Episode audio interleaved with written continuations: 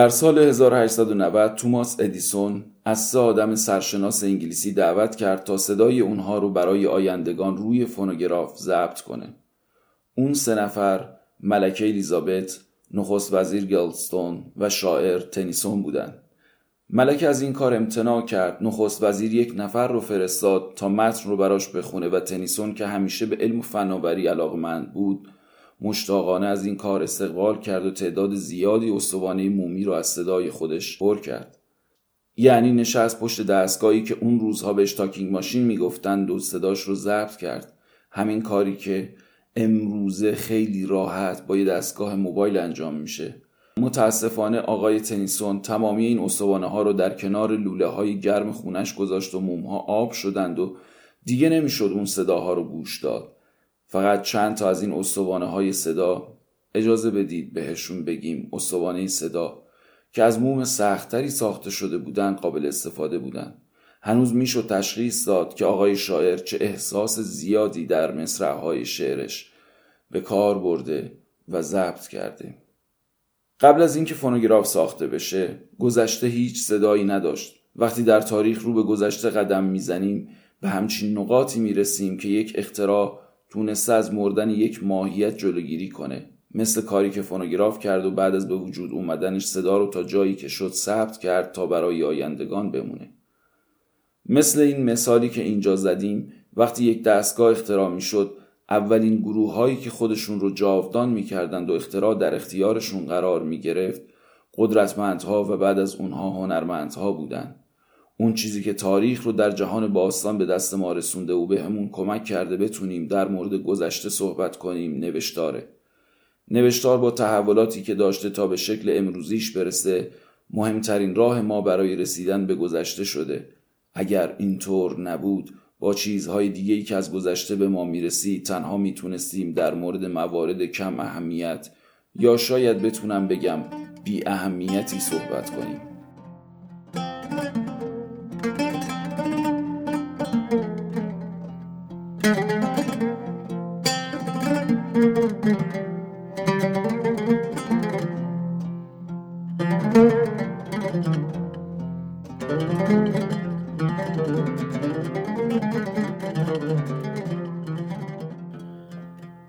اگرچه هنرمندهای تاریخی برای ما تصویرهایی کشیدن تا بتونیم در مورد زمان اونها اطلاعات بیشتری داشته باشیم اما بدون زیرنویس ها از اونها تصاویر فقط برای ما میموند تا بتونیم حدس هایی بزنیم. مثل اون روزهایی که هر کدوممون نشسته بودیم و فیلمی به زبانی که بلد نبودیم می‌دیدیم تنها تصاویر رو نگاه می‌کردیم و لذت میبردیم. اما نمیفهمیدیم چه چیزی داره گفته میشه. مثل فیلم ها بعضی وقتها گفتار خیلی مهم میشه و یک لغت می‌تونه داستان رو عوض کنه. یه وقتهایی هم ارزش کلام پایین تر از تصویره. تنها راهی که بود برای اینکه بتونیم با گذشته ارتباط برقرار کنیم نوشتار بود. چیزی که گاهی بهش خط هم میگیم. قبلا خطهایی شناخته شده بودن. از زبانهایی که دور افتاده بودن یا اینکه دیگه کسی به اون زبانها صحبت نمی‌کرد. باید بگم یکی از بزرگترین کارهایی که بشر تا امروز انجام داده همینی که توسط خط تونسته ارتباط خودش رو با گذشته خودش برقرار بکنه. برای اینکه بفهم از کجا آمده و ریشه هاش در کجاست. برای اینکه بتونه هزاران سوال اساسی که در ذهنش داره جواب بده. بدونه که چطور به وجود اومده زندگی کرده و تکامل پیدا کرده.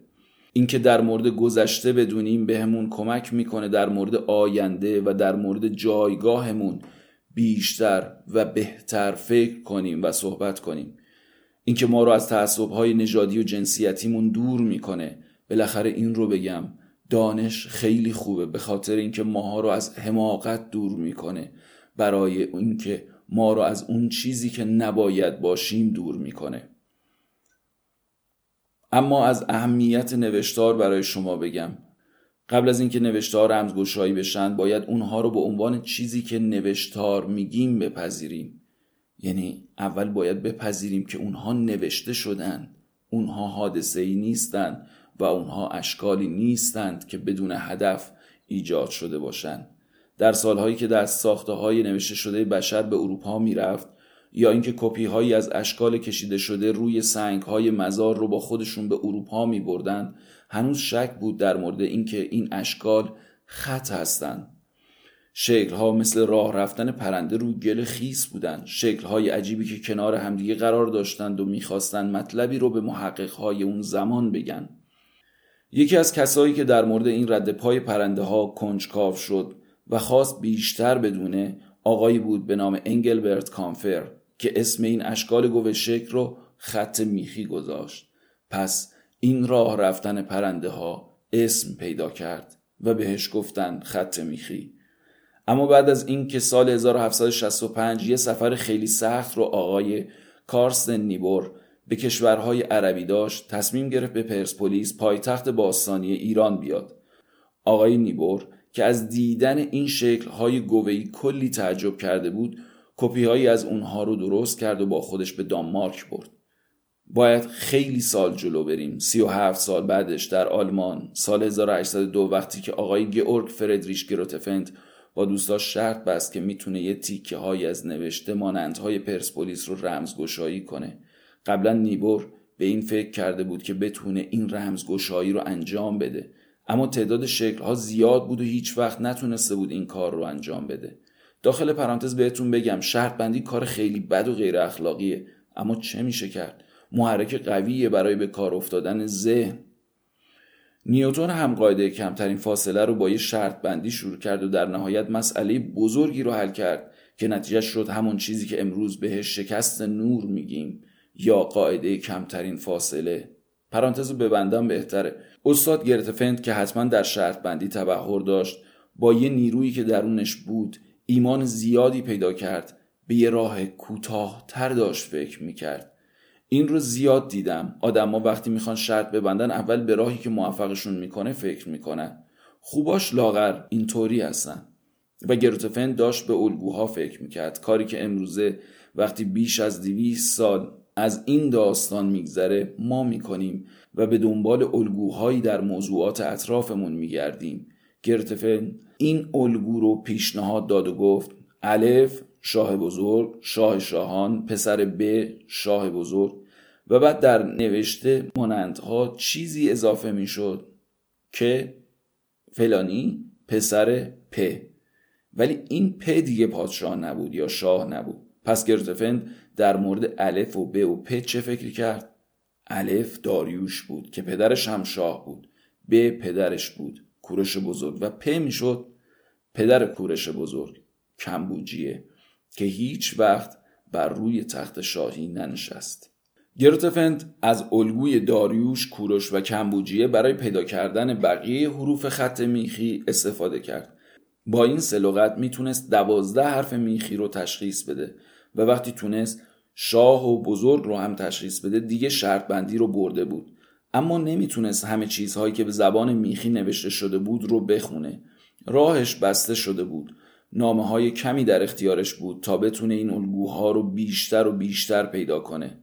برمیگردیم به سه سال قبل از شرط بندی های گروتفند زمانی که روزتا استون همون سنگ معروف مصری ها پیدا شد. پیدا کردن رمز و راز این سنگ خیلی راحت تر از خط میخی بود. یک دلیل ساده هم داشت. ترجمه یا زیرنویس. همون چیزی که شرکت روزتا استون امروز داره انجام میده. یعنی از یک زبانی چیزی رو به یک زبان دیگه می‌بره و به مردم یاد میده که این کار بکنن. اون روز هم همین کار رو کرده بود. یعنی دو تا زبان رو کنار همدیگه آورده بود. در روزتا استون به زبان دیگه هم کنار متن اصلی نوشته شده بود. ترجمه اون متن به زبان یونانی بود. اما برای کتیبه های پرسپولیس هیچ معادل یونانی در کار نبود. این برای گرتوفند خیلی ناراحت کننده می‌تونست باشه یا شاید هم نقطه بود که اون رو از دیگران متفاوت می‌کرد. پس به این فکر کرد که چه چیزی به زبان کتیبه ها نزدیکتر میشه پیدا کرد. یک زبان قدیمی و متنهایی که در اون اومده یعنی اوستا کتاب زرتشتی ها که در کتیبه های اونها آورده شده. اگر فکر کنیم اوستا یک کلید به دنیای باستان کوروش باشه این کلید باید صبر می‌کرد تا به دست آقای هنری کرسویک راولینسون بیفته و ایشون لطف کنه و رمزگشایی خودش رو انجام بده.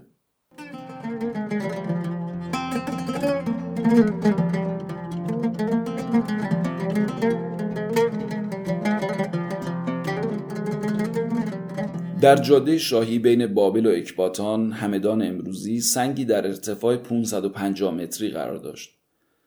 و امروز هم این سنگ اگر دوستان اجازه بدن وجود داره.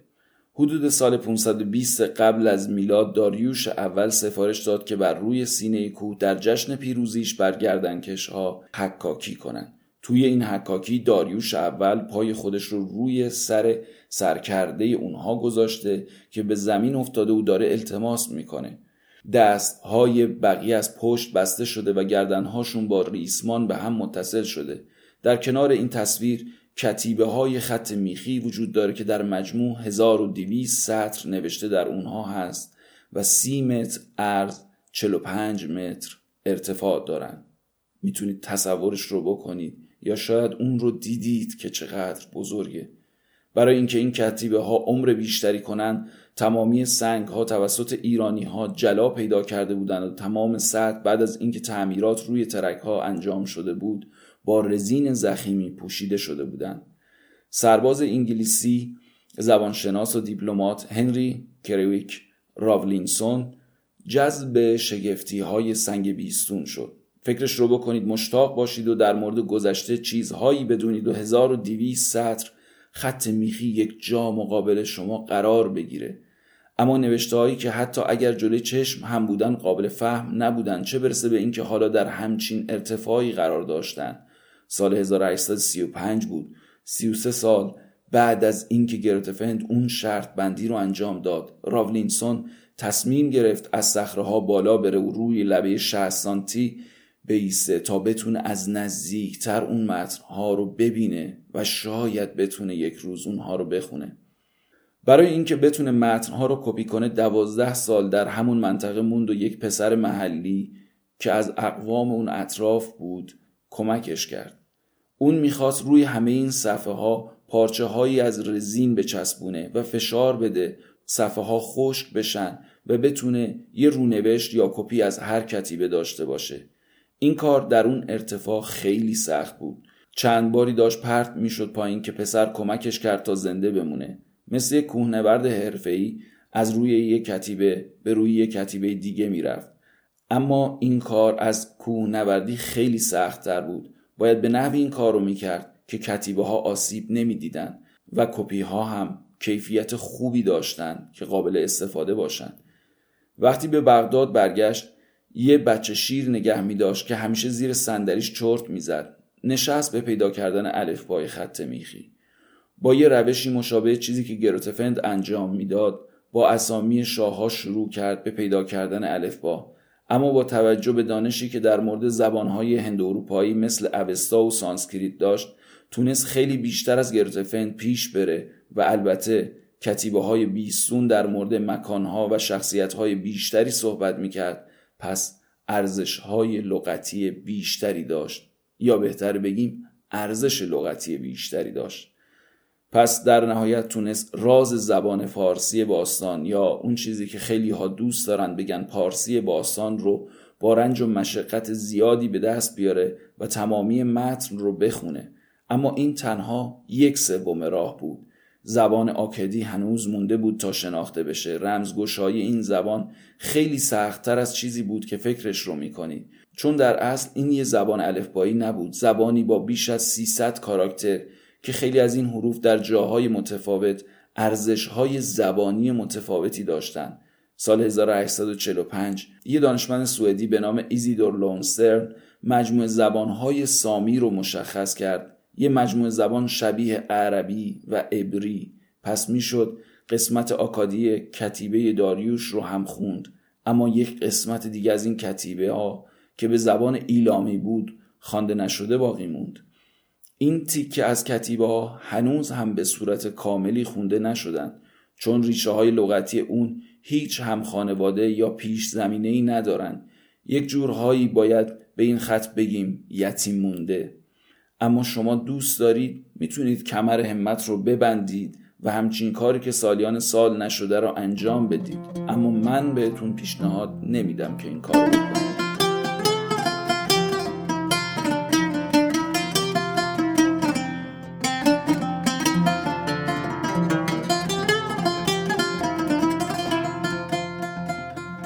سنگ نوشته هایی که در قسمت جنوبی بین رودان بین النهرین پیدا شد نشون داد زبان دیگهی به اسم سومری وجود داره. سومری هم مثل ایلامی یه پدیده زبانی به حساب میاد. معنی لغاتش نمی‌تونه با استفاده از زبانهای شناخته شده به وجود بیاد. با این حال سومری رمزگشایی شده. مخصوصا اینکه بابلی ها و آشوری ها این زبان رو به عنوان جریان اصلی به عنوان یک زبان کلاسیک مدتها بعد از اینکه صحبت می‌شد نگه داشتند. در حقیقت اولین گونه های فرهنگ لغت یا دیکشنری پیدا شده توسط بشر همین هایی هستند که بابلی ها درست کرده بودند. اونها روی ستون های لغات خودشون رو نوشته بودند و معادل های آکدی و سومری رو در ستون های کناری اضافه کرده بودند. اینطور بود که با کمک اونها محقق ها تونستن زبانی که حدود پنج هزار سال پیش صحبت می شده رو زنده نگه دارن. برای رمزگشایی گذشته هیچ کس به اندازه گذشتگان به ما کمک نکردند. اونها اولا با اختراع نوشتار تونستن خودشون پیام خودشون رو به ما برسونن دوما با داشتن جوامع چند قومیتی این امکان رو ایجاد کردند که بعدها ما با دونستن یک زبان بتونیم زبان دیگر رو رمزگشایی کنیم و اینکه در نهایت با خوندن متنها در کنار هم بتونیم درک بهتری داشته باشیم برای اینکه اولین یافته های بزرگ باستانی در منطقه آشور پیدا شد کسایی که خط میخی رو در جهان مطالعه و تحقیق می‌کنن آشورولوژیست میگن هرچند که منطقه تحت تحقیق این افراد در جایی فراتر از آشور باشه امروز بیش از 400 نفر آشورولوژیست در جهان وجود داره که در دانشگاه ها و موزه های سراسر جهان در حال کار کردن هستند. از سال 1998 یک کتابخونه دیجیتال ابتکاری توسط دانشگاه کالیفرنیا در لس آنجلس و انستیتوی ماکس پلانک برای تاریخ علم برلین به رهبری رابرت که انگلوند راه اندازی شد. این مؤسسه علاقمنده که بتونه 200 هزار صفحه خط میخی رو اسکن کنه که به صورت یک کتابخونه در بیاد. زمانی که این کتابخونه جامع ایجاد بشه و روی جنبه های بشری که از این نوشتار به دست میاد اون روز می‌تونیم اطلاعات بیشتری از میان رودان داشته باشیم.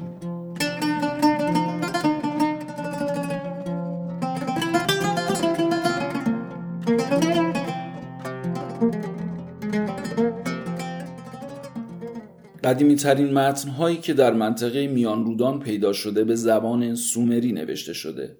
سومری زبان اول منطقه جنوبی میان رودان هستش. این زبان حدود 6 هزار سال پیش توسط مردمی که در این منطقه زندگی می‌کردن استفاده می شده که اولین تمدن بشری به حساب میاد. جایی که قدیمی ترین حسب حال تاریخ شروع شده. یعنی تاریخ تونسته سرگذشت خودش رو بنویسه. حسب حالی ننوشتیم و شد ایامی چند محرمی کو که فرستم سوی تو پیغامی چند.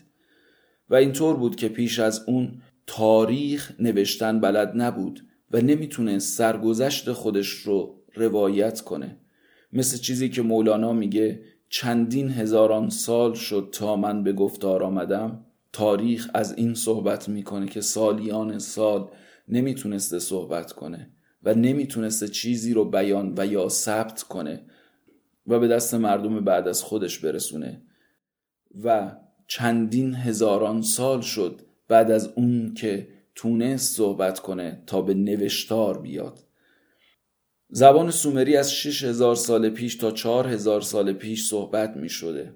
از اون زمان تا 2500 سال پیش به عنوان یک منبع کلاسیک مورد استفاده قرار می گرفته و از 2500 سال پیش این زبان فقط در کتیبه ها بوده تا اینکه رمزگشایی شد با اینکه سومری تنها زبانی نبوده که در روستاها و دره های تیگریس که دجله باشه و اوفراتس که فرات باشه صحبت می‌شد.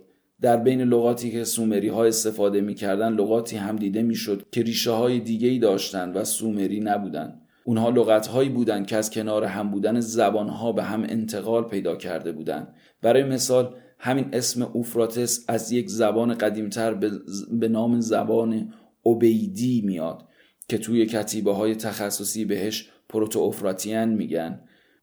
تأثیر و اهمیت این دوره پیش از زبان سومری وقتی مشخص میشه که رد پای لغات این مردم رو در ادبیات سومری پیدا می‌کنیم. وقتی متوجه میشیم اونها هم لغات زیادی رو به وجود آوردن به معنای وجود داشتن یک سری از ماهیت ها بوده. برای مثال لغات سفالگری، کشاورزی، ماهیگیری، نجاری و چیزهایی که به ما می‌گفت پیش از اون دوران مردمی بودند که همچین شغلهایی رو داشتند و بهش فکر می‌کردند. دو تا از شغلهایی که خیلی اهمیت داره و امروزه هم اهمیت خودش رو در تمامی دنیا حفظ کرده تجارت و کارهای مربوط به عبادت بوده که من لغتش رو نمیگم تا راحت تر زندگی کنیم. سومری ها یاد گرفتن که از هنرهای طبیعی استفاده کنن. مثلا استفاده از گاواهن که ما بهش خیشم میگیم و شخر زدن زمین. برای مثال اینها کارهایی بودند که این مردم از مردمان سرزمین های دیگه یاد گرفته بودند. برای اینکه لغاتی که استفاده می‌کردن هیچ ریشه سومری نداشته. مثلا امروز ما میگیم کامپیوتر. خیلی هم سعی می‌کنیم بگیم رایانه اما میشه به این راحتی اثر یک زبان دیگر رو نادیده گرفت؟ نه. ما هممون وقتی میگیم کامپیوتر می‌دونیم که این لغت و این مفهوم از سرزمین دیگه به سرزمین ما اومده. پس اگر به این رمزگشایی ها ادامه بدیم کم کم متوجه میشیم که چطور یک چیزی از یک فرهنگ دیگه به فرهنگ دیگه انتقال پیدا می‌کنه و اینطور نبوده که یک تمدن یا گروهی از مردم بدون هیچ تأثیری از دنیای اطرافشون بتونن کاری کنن حتی اینکه بتونن فکر کنن. ما برای اینکه بتونیم فکر کنیم به تمدنهای دیگه نیاز داریم. اینجا من می‌خوام اون مانیفستم رو صحبت بکنم و اون چیزی که رسالت این پادکسته. یعنی اینکه ما تلاش می‌کنیم تأثیر فرهنگ ها رو بر روی همدیگه و ادبیات ها بر روی همدیگه و تفکرات رو پیدا بکنیم.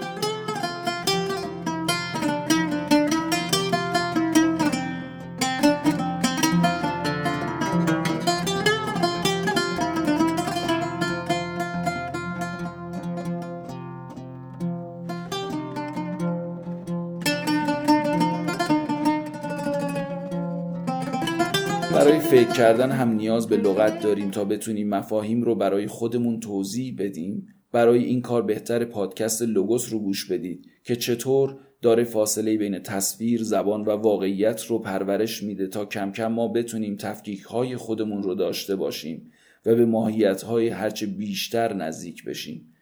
طبق توضیحی که حامد قدیری میده ما می‌دونیم که واقعیت خرما تصویرش و لغتش سه تا چیزن که از همدیگه جدا هستن این رو برای این گفتم که انتهاش بگم سومری ها لغت خرما رو هم نداشتن و این رو از زبان دیگه گرفتن. این نشون میده اونها بعد از مهاجرتی که داشتن در این سرزمین ها رسیدن به همچین ماهیتی و با همچین ماهیتی برخورد کردن.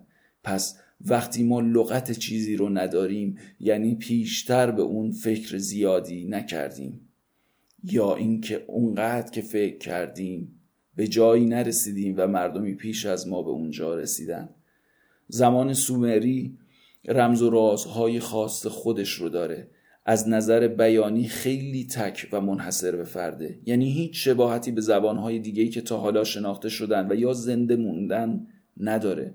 توی متنهایی هم که از خودشون به جا گذاشتن هیچ جای اشارهی به این نکردند که از کجا آمدند و این مهاجرت بزرگشون به چه صورتی بوده.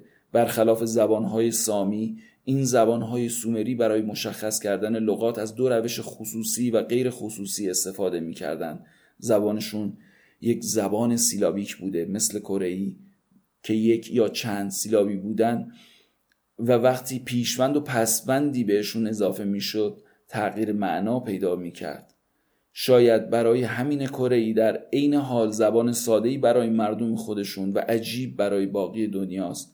اونها یک جورهایی در چهار هزار سال پیش دارن زندگی می‌کنن. البته با احترام. زبان قدیمی دیگهی که در منطقه میان رودان صحبت می شده آکادی بوده که از زبانهای سامی هستش. این زبان سامی زمانی در منطقه به وجود اومد که پنج هزار سال پیش اقوام سامی از غرب به سمت میان رودان اومدن و در قسمت مرکزی و شمالی زندگی کردند. اونها 4350 سال پیش سومر رو به رهبری ساراگون درست کردند. در نتیجه آکادی ها کم کم جاگزین سومری ها شدن حتی زبانشون در منطقه جنوب به عنوان زبان محلی مورد استفاده قرار گرفت. بعد از اینکه این زبان توسط بازرگان های سومری مورد استفاده قرار گرفت آکادی به عنوان یک زبان بین المللی در شرق در شرق نزدیک گسترش پیدا کرد. برخلاف سومری زبان آکادی مثل باقی زبانهای سامی جنسیت داشت یعنی زن و مرد داشت. همینطور می‌تونستن بین اسامی که به کار می بردن تفاوت ایجاد کنند با توجه به زبانی که داشتن لغتهایی با سه حرف در ریشه کلام استفاده می کردن. وقتی که این لغات رو تلفظ می کردن مشخص می شد که معنای اصلی که مورد استفاده قرار دارند چیه. دو نوع گویش یا دیالکت در جنوب و شمال وجود داشت. آکادی جنوبی که بابلی بود و شمالی ها که آشوری بودند. در متنهای جدید دانشگاهی و تحقیقی سومری رو با حرف بزرگ می نویسن و آکادی رو ایتالیک می نویسن این رو برای دوستانی میگم که میرن و تحقیق می‌کنن و کتابهایی رو در آینده می‌خونن که ماها نخوندیم. بعدها مهاجران سامی که از غرب به سمت میان رودان می اومدن و بهشون آموری ها می گفتن آموریتیس راهنمای یکی دیگه از زبانهای سامی رو با خودشون به این منطقه آوردن. آرامی ها که سه هزار سال پیش در این منطقه جانشین آکادی ها شدن و زبان سامی منطقه میان رودان رو شکل دادن.